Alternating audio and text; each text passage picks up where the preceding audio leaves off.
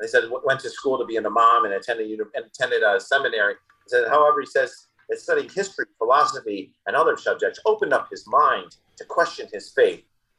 Any any person of faith generally questions their faith, I would think. And then history, philosophy, and other subjects are not against. They're not. They're not. It's like once you know about this, all of a sudden your faith is gonna and they're celebrating that you're that, that this that this guy's faith is he's he's questioning his faith is now an atheist and they're celebrating this sort of confusion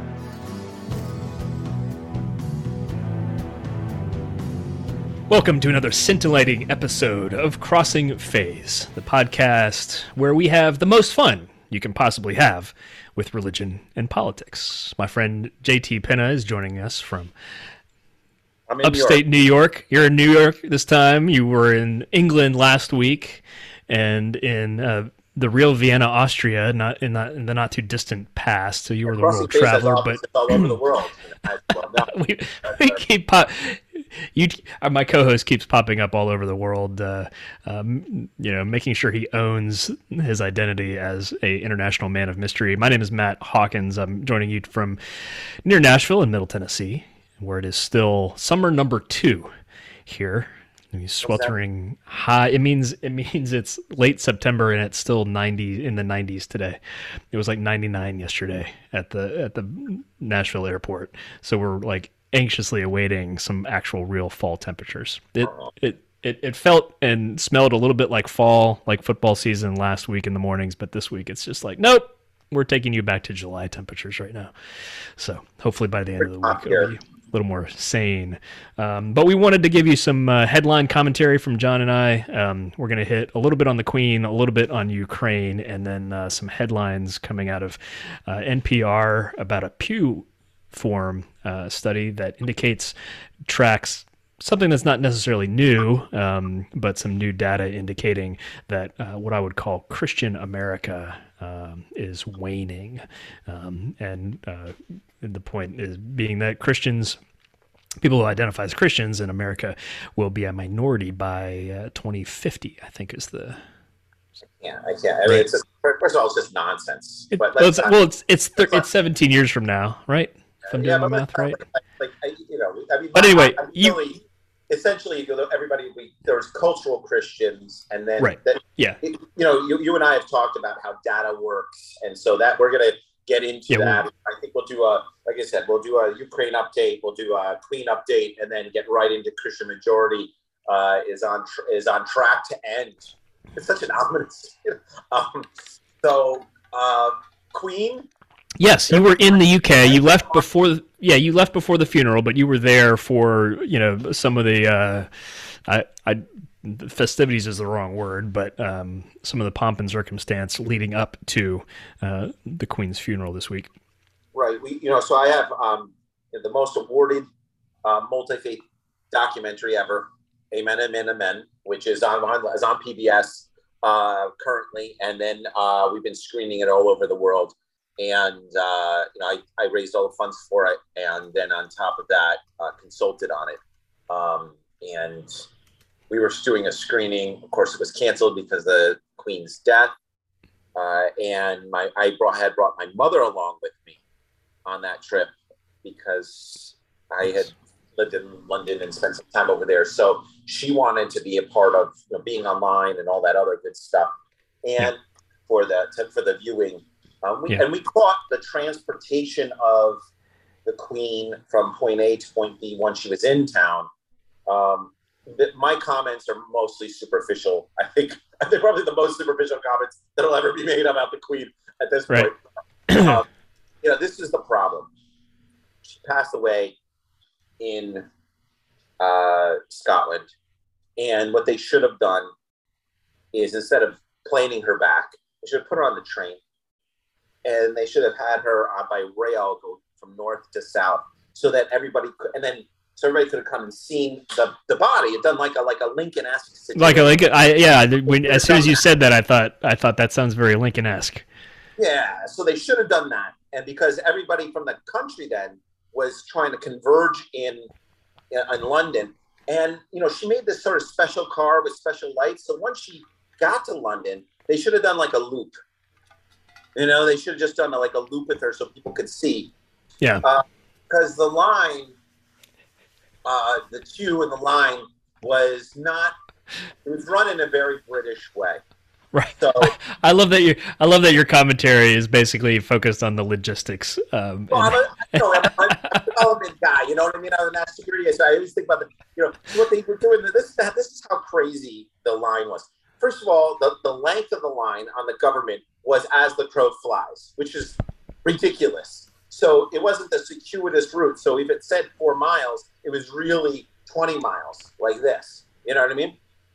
So like uh, uh, this this sort of you know uh, serpentine situation, um, and every 20 minutes they did the changing of the guard, which everything had to stop, and then they did this changing of the guard every 20 minutes, which was out of control. and then then it was in this room, you know, the Westminster room, and and it had steps going down. They don't know how to show body. And everybody had to go down these steps, and then no one was ushering people through. So there was all these different spaces. There was fumbling between the lines. There was all kinds of stuff between the people, and they really weren't facilitating. And if you look at the videos and you take out the sort of mourning reference component, which is the Johnny, you know, I'm not devaluing. You look at the at the organization of it, and you're going every 20 minutes, everything's got to stop for these guys. And then on top of that, they're not. There's nobody saying, "Look, everybody needs to go through. You need to keep moving. See, you know, do your wave, whatever you got to do, and then keep it and just usher them. So my mother really enjoyed it. Um, I was not uh, a fan, um, and then uh, uh, not not a, not a fan of the Queen. Just not a fan of waiting online and not a fan of funerals. It's not my thing.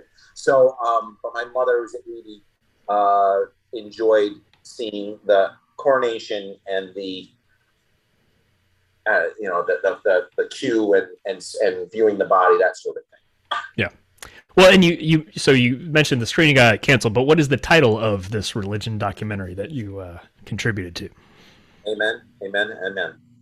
So the idea that those three words are in all three Abrahamic faiths.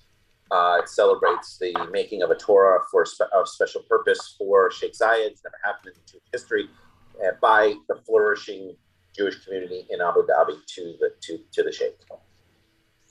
So that's what it does, and it follows the building or uh, an, an, assembling of the uh, Torah and then delivery to to the Sheikh. So that's that's what it is. And it's on PBS. We can put links on. Yeah, uh, we'll drop links in the show notes right now, like as sure. I speak.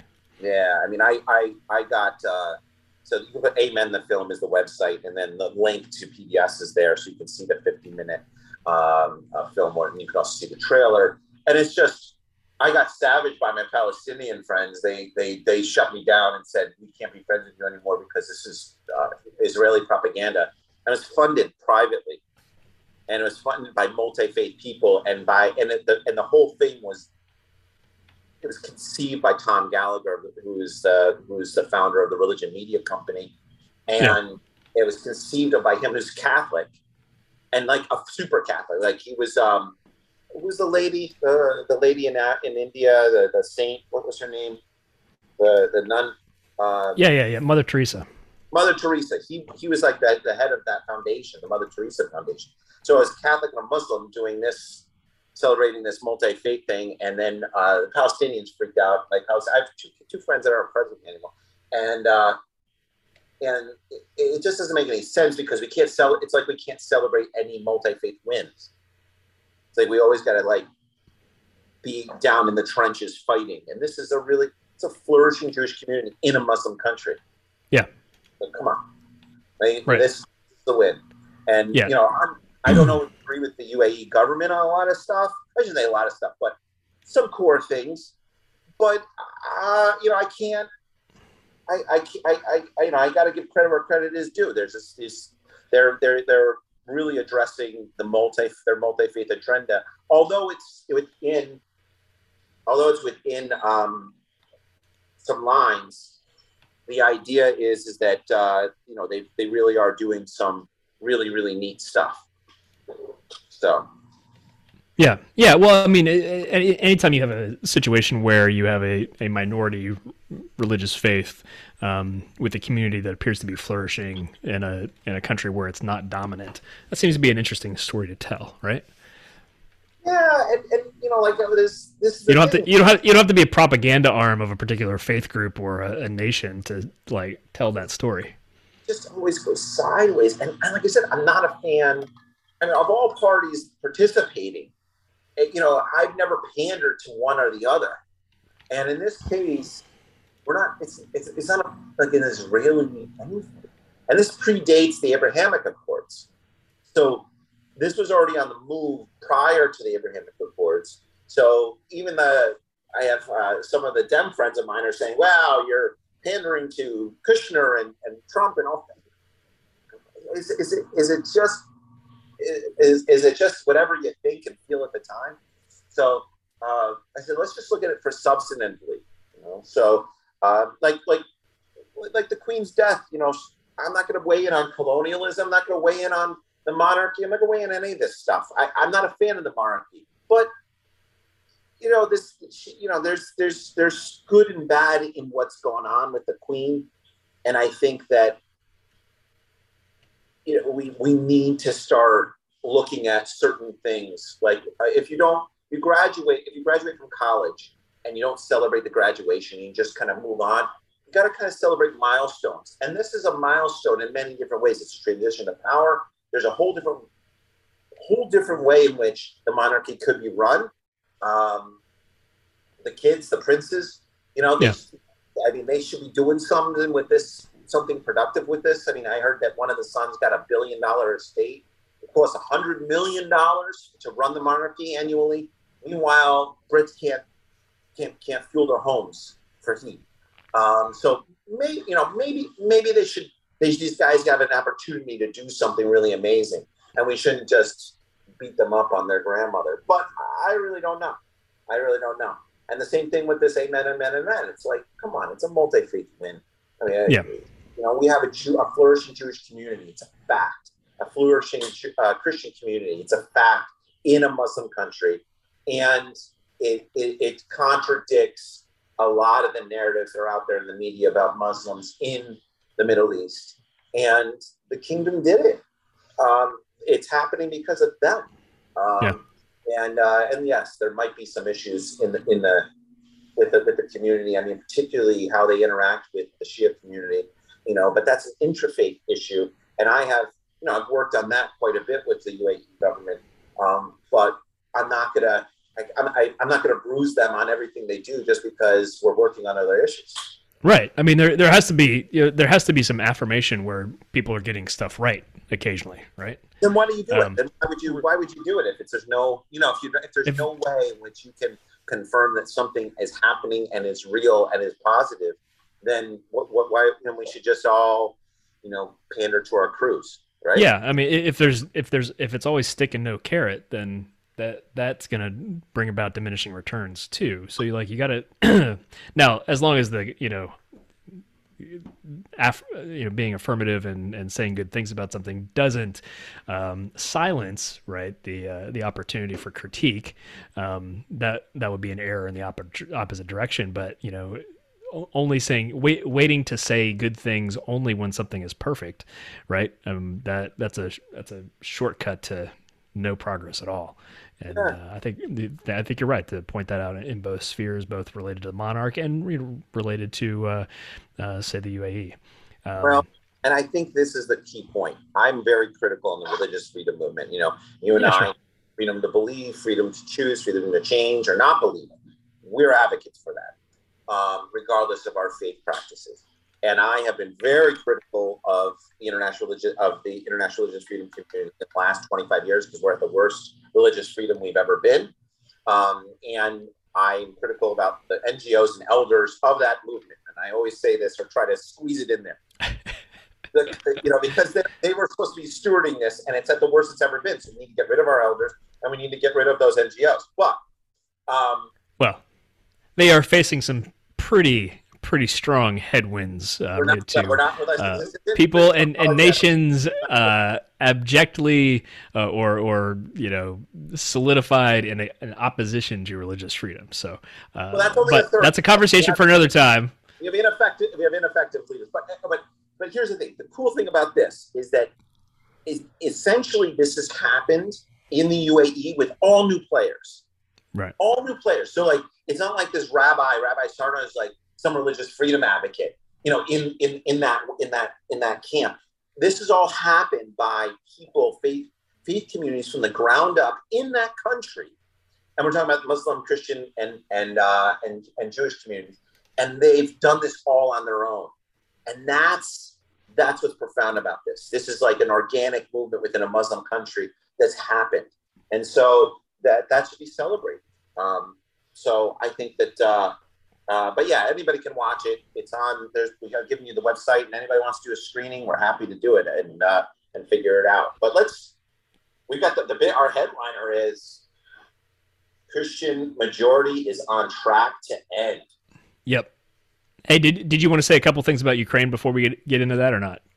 Ah, uh, I mean, anything dramatic? Any any change dramatic enough? I, we we've been watching in the recent couple weeks. Uh, Ukraine seems to have made a push uh, with some significant ground wins, um, but. Uh, Russia doesn't seem to be discouraged. Uh, seem to be still playing out a long game. What's what's your uh, what's your update review of the situation?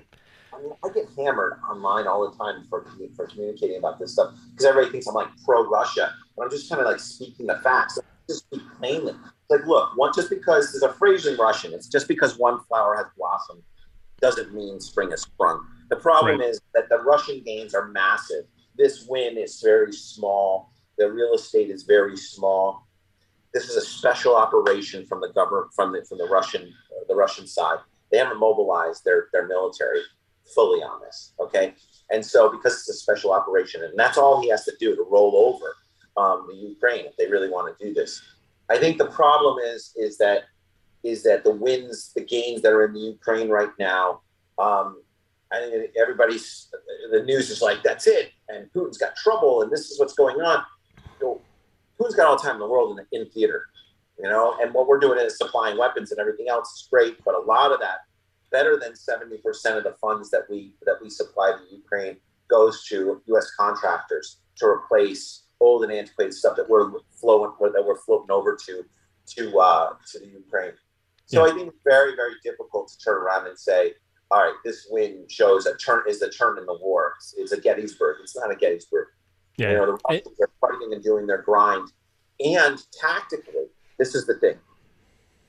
The Russians do this. They give something up and then hit you somewhere else with a thrust. So they, they that's a, that's a typical tactic in World War II. It's a typical mm. tactic all the way through to present day and how they operate. They feign a loss. They let you take uh, and, and then and dig in somewhere and then re-engage you somewhere else while they're hammering you and while you're thrusting into an area.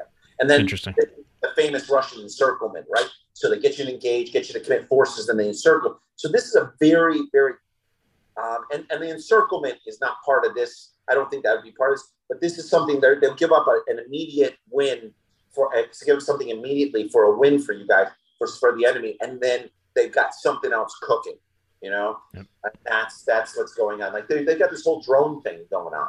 So they've got this un, unarmed, uh, like not drone, uh, um, mass drone attacks. They're going to start start hitting with that and some cyber stuff, um, as well as they are mobilizing their reserves. And they've got all this ordnance that they're ready to move over the border, and and and they're annexing stuff at the same time, which causes a huge geopolitical problem for that area because what what's foreign territory, what's foreign territory, what's conquered territory, what's actual. Um, yeah. Uh, uh, you know what are what what are borders um, you know, and then and then the, so there's a lot of things kind of floating around there, and I just think that these immediate wins, it's like it's like that. Can we just step out of the propaganda machine for a minute and just say, hey, the Ukrainians are running out of dudes. Right, let's just start off with that. Yeah, and that that's a person power problem. You know, um, the suicide rate of Ukrainian soldiers is high. It's really? a big problem. Yeah, mm. I mean, I, I've been dealing with with that, uh, and and we're talking like somewhere around eighteen percent. That's huge. That's, it's a huge number. Yeah. You know, so so and no one's talking about that because we want to talk about propaganda. Well, if you want the Ukrainians to win, then you got to talk about these. Talk about with specificity how to uh, maintain an, an effective fighting force and and no one's talking about that because everybody wants to say, "Oh, the Russians are over with." It's like you know, much, how much real estate the Russians the Russians lost so much real estate world, from Operation Barbarossa in World War II.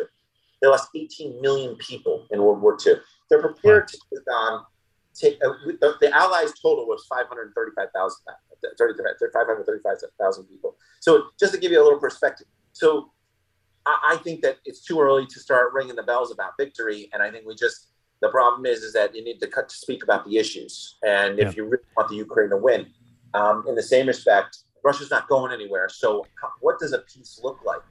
Yeah, and you really don't know how a particular um, uh, battle win or skirmish or um, retaking of territory. You don't really don't know how that has affected uh, the trajectory of a war until well after, right? Um, they didn't necessarily know that Gettysburg was a, a, as as much of a linchpin as it as you would figure out later uh, it it would be. So uh, no, we're always thanks, thanks, thanks for keeping an eye on on that situation and, and uh, giving us a little insight to that. But you saw a headline from uh, NPR uh, about right, right. a Pew Research. Fun at you all the time. You know, that people always say in our social media, the, you know, two guys are talking who really hate each other and want each other to, to die or something. I don't know. We always get weird thing, which is so untrue. But that's not um, true. It's so it's so untrue. Yeah, like why would why would I mean? First of all, you and I are friends and colleagues, and and it, you know, like your faith doesn't. I don't. I have no. I don't feel any imminent uh, or existential threat from Christianity, and and then I have to, you know, you know, figure out what's going on. But every time, every once in a while, I poke you, poke fun at you. This is one of those good ones because it says America's Christian majority is on track to end. You dun, know, dun, so, dun. You know, you know, so I, I thought it was interesting because first of all, it, it, it cites the Pew research, which you and I go back and forth on research. First of all, we're for data and we're not for anecdotes. Um, although practical experience does does have weight, yours and my experience. Um, yeah. And so uh, we, but we do have, they do cite quite a bit of information here about religiously unaffiliated and that sort of thing. And you and I entered into this conversation, so and we were chatting a little bit beforehand, and I'm going, well, I mean, it, it almost doesn't it's like celebrating this idea of being unaffiliated and celebrating this idea of of moving away from organized religion. But in our experience, at least my experience, it doesn't matter because you're culturally, if you're culturally Christian or culturally Muslim or culturally whatever, it, it still doesn't change the mindset. But you made a really good point about if even if this is happening, there's there's something extraordinary ha- happening with Christian nationalism. So you know, like, and that's that's a, a, big, a huge, huge, a huge point that I think you're uniquely, you know, uh, adept at speaking on. I mean, we all yeah. are to a certain degree, but you know what the strength of this movement firsthand. You know what's going on, and so well, yeah. What's going on here? Let's, so, let's so the basic the basic trend line from Pew, and this is again a little of this is a surprise. Um, they're the it, the report is kind of about the trajectory. Like if things continue as they are, uh, at what point do do does a, an American do American Christians cease to be the majority? Uh, and it's upon rapid decline. It's from 90% in 1972 to 64% uh, two years ago uh, in 2020. So you have, you know, 26% decline in, you know, 30, 40 years and so if that if that trend drops uh, continues to drop basically pew uh, kind gives it like four different trajectories basically like a let's assume nobody switches from christianity at all for the next you know 30 years. Um, uh, versus like what if a ton of people like what if the trend line is dram- more dramatic right? And so you have like either uh, by 2070 35% or at its best 54% if like nobody if nothing changes. Um, so with and then kind of the uh, the the more moderate anticipation is like by 2070 it's gonna be either 40 like somewhere between like maybe 46 percent to 39 percent. Either way, uh, it becomes a minority. Um, but again, like you point out, uh, this is something of a difference between those who are culturally Christian uh, because of America's uh, Christian heritage um, as, a, as a culture um, versus people who are uh, trying to live their lives um, very intentionally day to day uh, as a result of their theology uh, and, and their church practice. and I think, frankly, that that number is already well into the minority, if that makes sense, even though um, you, you poll people, people say, yeah, we're, we're Christian. Um, uh, that's, that is a lot of that. Um, I don't think this, this data really, uh, it, it, associates religious identity. What do people claim? Um, but doesn't really get into, you know, how people are living out their daily theology. Yeah. I mean, I think that first of all, most, the majority of America is even if this was to happen, I don't think there'd be any sort of big shift in how people looked at faith driving decision making if you are a devout Abraham uh, from a devout Abrahamic faith. And and, yeah. and, and, and if you look at the larger faith community, you know, very similar principles. The application is very different. So if you're talking about Baha'is or Buddhists and so forth. So, but you know, the, the, the article, the thing I throw at that, that sort of they highlight certain people, and one of the one they, they, they highlight this gentleman who was uh, grew up a Muslim. And they said went to school to be an imam and attended and attended a seminary. He said, however, he says that studying history, philosophy, and other subjects opened up his mind to question his faith. You know, and and I just find that as a funny statement because any any person of faith generally questions their faith, I would think, and then these Maybe. subjects like history, philosophy, and other subjects are not against. They're not they're not. It's like once you know about this, all of a sudden your faith is gonna, and they're celebrating that you're that, that this that this guy's faith is he's he's questioning his faith is now an atheist, identifies as an atheist. Yeah, and, and they're celebrating this sort of confusion. Um, yeah, and, yeah. And, and this idea where he's questioning who he is as a person, and, and without and and isolating religion as a factor, like it's a celebratory thing. Well, he's jettisoned this because that's the reason why. He, yeah. You know, uh, he's learned so much about the world, so therefore he's going to question. There's plenty of people of faith that that know about history. I mean, I was a history major. I, have yeah. taught history, philosophy, and so forth, and I, I, do question my faith quite a bit. I question, but I question everybody's faith because I think you need to be judicious about what's yeah. going on, especially when things are happening around you. Right. Um, but I think this article is very str- it's very strange to do that uh, as as a celebratory thing um, I'm not saying that you denounce it, uh, um, but it, but to turn around and be like, uh, it, it, seems like a very celebratory article about moving away from organized religion and yeah. making sure that you know saying that if you're gonna if you're gonna investigate these things, you know you might turn out like this guy, happy and an atheist. Right. You know, like which, there's no problem. Yeah, right. I, right, sure. Like, you know? Yeah but I, no i think I, I think you're right. It's you indicated it's kind of a weird thing to seem to celebrate uh, is is a kind of a a, a uh, entering into um, a place that uh, you know apart from um, you know doctrine, you know, a solid doctrine, really. Um, but I, I, think uh, I think a lot of people in a lot of faiths do question their faith. But I was having a related conversation with a handful of Christian dads just last week, and uh, a lot of the, a lot of time we spent was, you know, how do you set your kids up well to be able to both reconcile, you know, their faith uh, and continue to believe that it's credible, while also um, getting exposed to other world philosophies and religions um, that are going to conflict uh, with the faith, and uh, how do you set up folks? How do you, you know, youth in particular to navigate? Because if you if all they hear uh, through up through high school. I've seen it a bazillion times. Even going into a you know quote unquote Christian college, um, if uh, if kids are overprotected and are not exposed at you know a reasonable age to uh, different philosophies and worldviews, then once they go out into the world, uh, particularly college age, um, all of a sudden they're just they're going to get rocked, um, and uh, their their kind of worldview and their understanding of the world is just going to get you know turn around and uh, they're going to do any number of things either leave the faith or disengage from uh, organized poli- you know organized religious life these you know the nones. Um, and uh, and you know unless you're trained and taught to you know um, you know revisit and reevaluate your faith uh, over a period of time and and continue that education and search you know i think you're setting yourself up for you know uh, some like you say kind of this weird celebration of um, of kind of a no a no man's faith space. Um, you know, one one of the things that couples the decline of Christianity, people seem to be opting out of organized religion, um, but they're claiming the quote nones category, which doesn't say doesn't indicate they don't believe in God anymore. Uh, or don't even believe in a particular faith, but they're kind of opting out of organized religion. Uh, and that's been the trend line for a long time.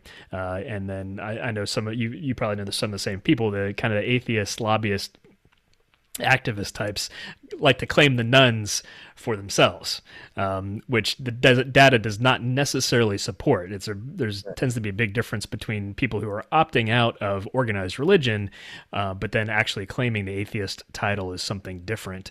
Um, and so I kind of like to make, make sure our atheist friends are are, are candid about that uh, about that data point. Nevertheless, um, it doesn't mean that Christians in America uh, uh, shouldn't take notice of these particular trends? Well, you know, this article, they don't talk to any real, uh, you know, they're, they're not talking to people that this article is about. So they right. talk from the LDS, which is um, uh, the Latter day Saints, right? So they talk to somebody on that. And then they talk to a Muslim who's left his religion. Yeah.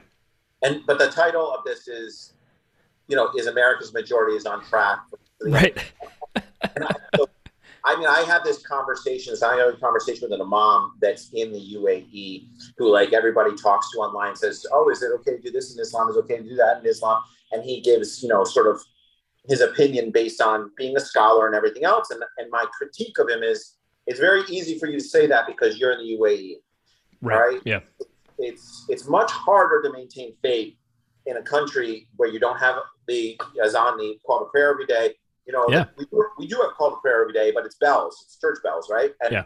And um, but this guy, this Muslim who left, it's like, of, of course, he's in America. He's gonna he's gonna go through this period of trying to figure out where he fits in as a minority, and it's gonna be and it's gonna be difficult. And that factor is not put in here. That it basically says because he went to he, because he went to, he went to school and learned about history and philosophy, it, it, it basically said religion's ridiculous, right? And he, right. Quote is really interesting. The quote is which, is an interesting as someone who as someone who got a philosophy degree uh, from a secular institution, a state a state university in George Mason uh, in Fairfax, Virginia. I went into a secular philosophy program because of my faith, right? Because I wanted to learn about other worldviews, but I didn't go in there and then get like sideswiped by, oh my goodness, I'd never heard of this stuff before. I taught philosophy. I te- philosophy teaches you how to ask questions, and then and then faith gives you answers. You know, I don't yeah. even say religion; I say faith, right? So, so, but it's really interesting that the process of leaving, of leaving my leaving the faith for me was kind of torturous. All right, this is the Muslim talk, and he says, but I, I look back at my experience leaving of leaving my faith as as something generally productive and positive. In fact, I'd say I'd say it remains the formative uh, formative the formative experience in my life and gave me a new sense of direction. So I look back on it fondly. That's the quote. That's that's the quote for yeah. from a Muslim on, on an article that says America's Christian majority is on track to end. Yeah.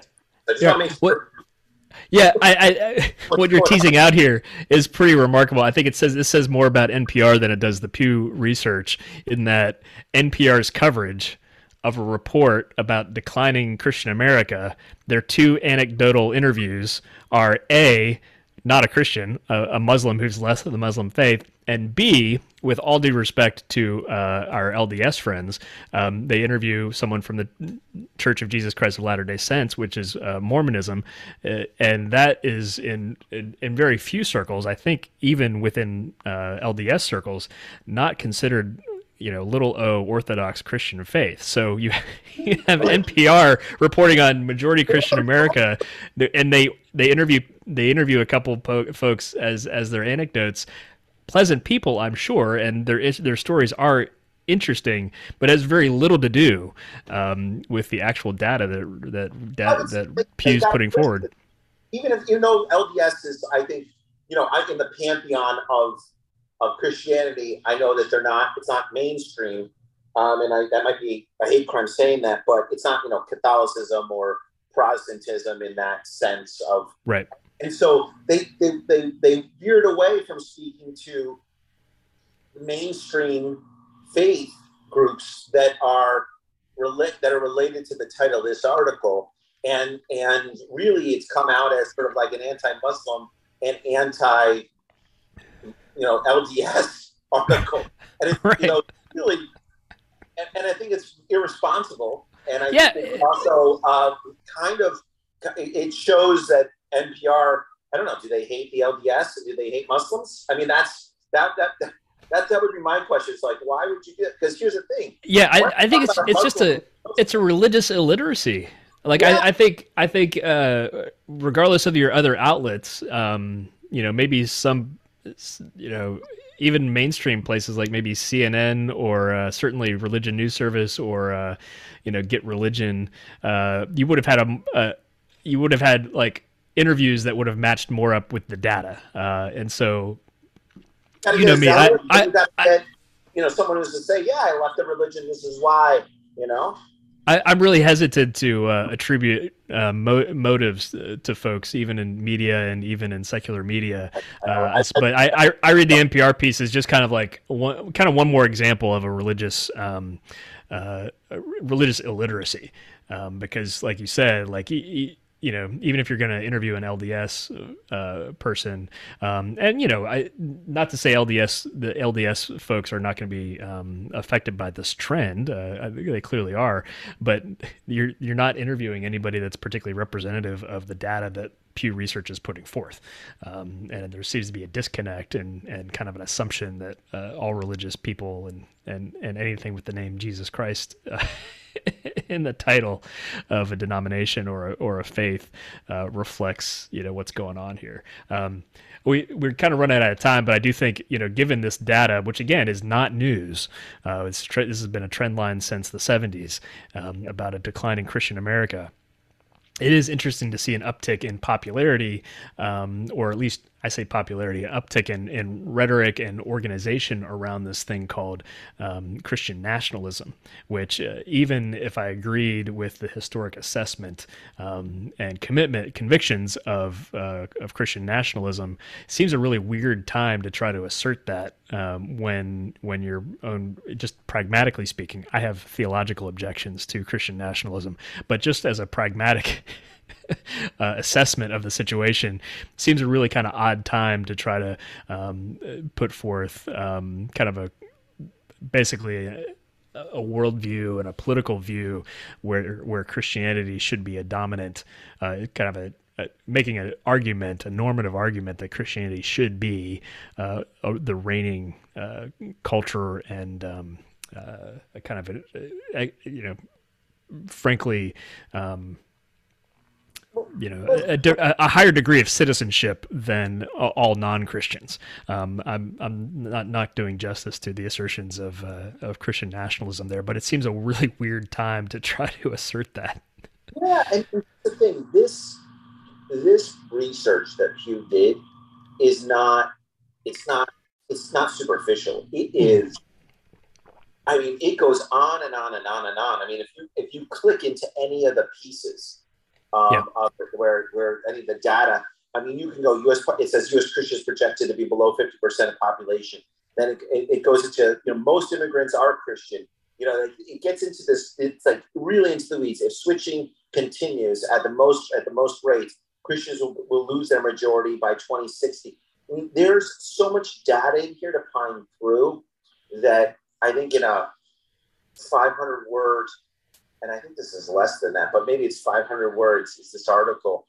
I think it's even more important that you get some Christians in here from the intrafaith, diverse Christian community yep. in here instead of talking, bringing some Muslim from Stanford University who says black. And it's like, like, well, this, you know, that might be good for this guy, but it doesn't make any sense to place him in the article. Um, although, you know, like, you know, it, it seems just seems very, very odd. And then, um, and he has nothing to say about Christianity whatsoever. And this whole report is on right. It doesn't fit the headline. It fits neither the the interviews fit neither the headline nor the data. Anyway, yes. uh, I think I think we've covered that. So, anyway, what, time. What, what, what, John, John, what what's on the menu at, at your cafe this week? What you have a, a donut of the week? So it's uh, you'll appreciate this. This is a a maple bacon donut. Nice, yeah, yeah, that would go over real well here in Middle Tennessee. and sure. uh, yeah, that's number one. And then today is, is we do chicken and donuts on Wednesdays. Yeah. Now, is it is it halal bacon? No, John. no. like this is a blue collar town. If you did that, um, they would burn burn us down. And it was, you know, and it, you know, like there's no turkey bacon. I don't even think. I don't. I mean, it might exist in this town, but I don't think anybody would admit to having such a thing. Right. Yeah. Yeah.